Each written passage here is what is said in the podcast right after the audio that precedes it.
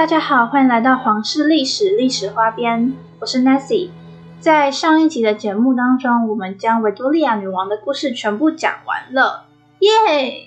那说实在的，我真的对维多利亚时期的故事非常的热情哦，就是那种刚转为工业时代生活的感觉。虽然保有曾经的王权与虚华，但却又是一个各种商品量产的时候。许多商人、医生也都在当时出现，以及小说在当时也非常的流行。我就非常喜欢当时的小说，所以今天的背景还是在维多利亚时期。我们就来聊一聊维多利亚时代的人们究竟是如何生活的吧。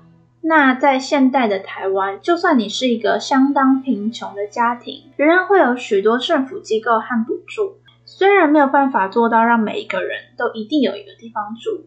但必须住在外面的人还是少数。大部分的家庭虽然有一些吃紧，但都还是能勉强过活。可是，如果你穿越回维多利亚时代，变成一个家里贫穷的孩子，那你有大概五分之一的几率会在五岁以前死亡。虽然情况已经比中世纪好很多了，但当时的疾病仍然盛行，光是霍乱就发生了好几次。你可能会问，那医院呢？人们不去医院的吗？但在十九世纪的医院，就还是很脏，超脏，而且不但脏，甚至人们还可以去围观手术。对，就是在人家动手术的时候，一堆人在旁边看。那群围观者当中，充满了各种行业，例如在花园里的园丁、厨房里的女仆、各种摊贩的店员或老板，甚至路边的街友也能够挤上前去看一看这场手术秀。那想当然，他们并不会帮那些人们消毒。事实上，当时所有医院的卫生观念都非常堪忧，医院里布满了尿液、体液、呕吐。在这样的环境当中，你还期待什么消毒？而映照着当时的脏乱，人们的平均寿命大概在四十二岁。但很刚好的，你非常幸运活了下来。但由于你家是务农的。那个年代呢，英国的工厂越来越多，一间一间的盖，那么农业需要的人就越来越少。你们全家被迫从农村搬到城市里，可是城市也没有那么多地方可以住啊，那怎么办？你们只好和隔壁不认识但一样可怜的一家人看对眼，挤在一间小小的公寓里面一起住。那个房子非常的不坚固，是临时盖好的，脏乱。歪斜，有时你按完跳了一下，就能够感受到房子摇摇晃晃的。对无家可归的人来说，除了露宿街头或是进入平妓院之外，平妓院就是一个你会进去当劳工，会提供你吃住的一个地方。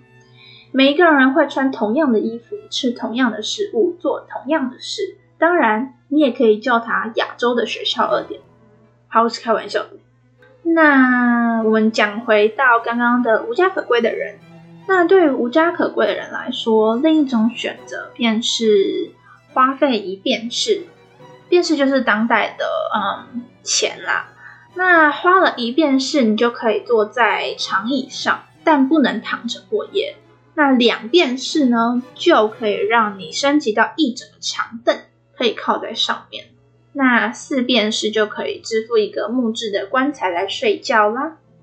而和你们一起住的一家人当中，有一个和你年纪差不多大的孩子，他整天弄得脏兮兮的，好久才回来一次。后来你才知道，原来他在矿山工作。他看起来才不到四岁，而你的日子也没有好过到哪里。你的家人决定让你也去工作，你选了一间工厂。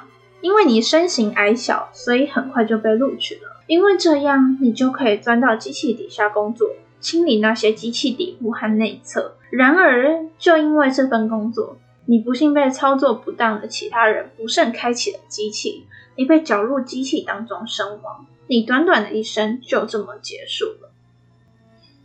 哎，我不是在开玩笑，在那个年代有超多小孩因为这种原因死掉的，更不要提传染病了。当然，以上都是发生在你相当贫困的时候。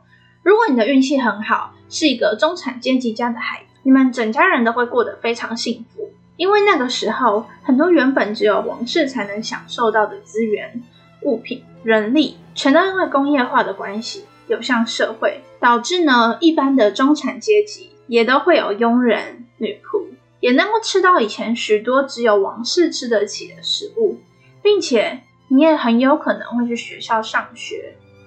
在工业革命以前，国家并没有对教育有任何管理。比方说，那个时期的上层阶级就不会想要让下层阶级受到任何教育。很简单嘛，啊，如果我教你那么多，啊，你就开始觉得自己好棒棒，比我更厉害怎么办？那些上层阶级怕的要死。那工业革命大约是在一八三零年到一八四零年结束的。工业革命这个东西，大家在上课的时候一定都学过了嘛，就是工厂越开越多，许多产业都开始工业化。例如纺织什么的，那前面不是说有很多贫困农民会来到城市中的工厂上班？那那些农民一般都身材高大，说话粗鲁，动作也粗犷，很容易就跟人家打架，动不动就飙脏话，把一整个城市弄得一塌糊涂。那人家国家就是气得半死，想说要来好好教育他们一下，于是。就将教育变成能够好好管理他们的手段了。那国家那个时候对教育其实还是为了要巩固自己的地位，所以学校就仍然是按照着社会地位的高低去分类的。比如说，富二代们几乎都会去同一间学校，他们也不会让不同阶级的孩子去做交流。那现代的学校几乎是完全看不到用棍子教育的方式。就算你很不听话，顶多也是骂个几句，罚抄或是罚站完事。那我小的时候那个年代，多少会听到一些私立学校是用打的来教育，还有一句话什么“不打不成才”，不知道大家有没有听过？那反正我是听了很多遍。但是现在的学校是真的很少有机会让老师拿棍子狠狠的打你，对吧？而我们难以想象生活在那里的感觉。在十九世纪以前，体罚是绝对被允许的，各种精神暴力、肢体暴力也是层出不穷。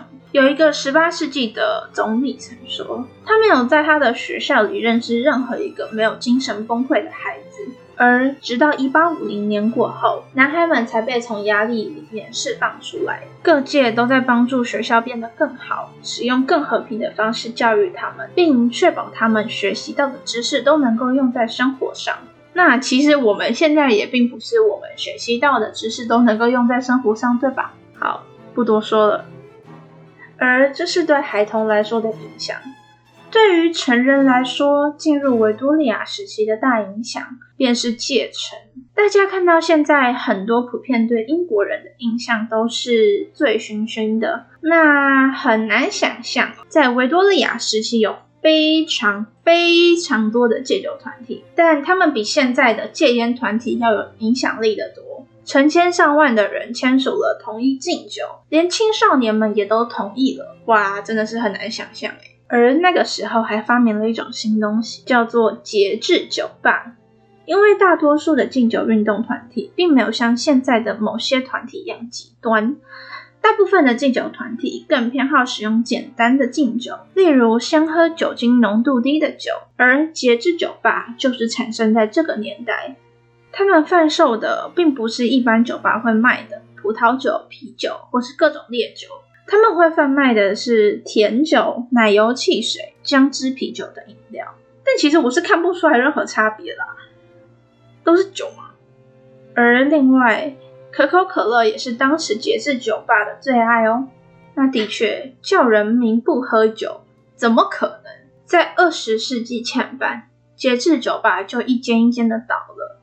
英国人也就慢慢变成大家刻板印象中的样子了。果然，在各种节日、社交场合，都还是需要酒。那讲到过节，就不得不提到维多利亚时期的圣诞节到底是怎么过的啦。在台湾，圣诞节就是一个呃，让男朋友有机会送礼物，或是让朋友们有聚餐时间的一个理由。那顺带一提哦，在日本的圣诞节其实是吃肯德基的哦。那在维多利亚时期的圣诞节又是怎么过的呢？大家可能不知道，其实很多圣诞节的文化都是当初阿尔伯特亲王从德国传入英国的哦。例如圣诞节大主角圣诞树，而且因为在十九世纪以前，那个时候的蜡烛是非常贵的，所以也只有有钱的德国人才点得起，才会把烛火挂在圣诞树上。然后他们还取了一个嗯很很很厉害的名字，叫做“世界之光”。但你们不觉得这听起来就是有够危险吗？那一不小心烧起来怎么办？但无论如何，这个看起来一不小心会把你家全部烧光的文化，还真的在英国流行了起来。由于工业革命，蜡烛变得没有那么不可得，反而是几乎所有的中产阶级都用得上。所以圣诞节时，家家户户会把圣诞树放在家里，并挂上蜡烛。老实说，我是很担心他们一起把全家烧掉的啦。那圣诞节的时候，英国的人民会吃些什么呢？第一个，火鸡。在当时英国的圣诞节，人们也是吃烤火鸡的。原本一般家庭是吃不起火鸡的。但在后来铁路发达，使火鸡的价格变得更便宜。而在当代的狄更斯的小说中，火鸡出现在了圣诞节当中，而人们也将圣诞节的时候将火鸡放在餐桌上了。说到火鸡，我小的时候是没有看过火鸡的。然后有一天，我就去那个大润发，然后进去里面看那种熟食部。我一看到火鸡的翅膀，我直接一个吓一大跳。那个时候在国中吧，然后跟我妈说：“妈，为什么会有这种大鸡？”然后妈就说：“那火鸡呀。”然后我就想说：“这看起来也太太硬了吧？就是看起来不是很好吃诶。那我们继续来讲呃圣诞节。我们刚刚有讲到狄更斯嘛，就是那个写小说的。那说到狄更斯，我又要来讲一个我自己的故事。我在大一的时候呢，有一堂英文课。然后我要读的就是《双城记》的原文。对于当时的我来说，文学作品的原文是真的就是很难。然后，而且就是你还要去体会。那直到最后，我都是有看没有懂，连我的期末考都是打混摸鱼的考过去的。幸好那堂课最后还是过了。好，那无聊故事就讲到这边，我们就继续来说狄更斯。他是一名维多利亚时期的作家。而圣诞节会变成如今现在这个模样，狄更斯虽然不是唯一，却是其中之一的煽动者。在一八四三年的时候，狄更斯的第五个孩子要出世了。那养孩子需要什么呢？爱吗？对，的确需要爱，但不只是爱，养孩子还需要钱呐，需要很多很多很多的钱。反正我是赚不出来的，所以狄更斯为了钱。编写了一本书，叫做《圣诞颂歌》。书名听不出来，但其实这是一本鬼故事哦。但就不是那种很恐怖的鬼故事，它毕竟是嗯给一些小朋友看的书。那内容是在讲一个小气的主角，他遇见了过世的好朋友，因而改变了自己原本相当吝啬的性格的故事。那内容很大程度和圣诞节有关联，而里面提到的圣诞节过法也很精确的描写到当时，嗯，维多利亚时期的生产阶级很渴望过节这件事情，因为他们有钱了嘛，然后有钱他们就会想要搞点东西，呃，就会想要过节。那其实我本人是相当喜欢过节的。我觉得生活就是要有季节交替，也要有对节日来临的期待感，不然我就觉得好像是为了赚钱，然后浑浑噩噩的过日子。那刚刚我们有提到，当时的医院是非常脏乱的，但也有非常多手术的发展。你可能不知道。很多手术都是诞生于这个年代。接下来，我们就来聊聊十九世纪的几个手术吧。以下过程描写手术过程。如果对此类描述容易产生不适的听众，可以听到这边就好哦。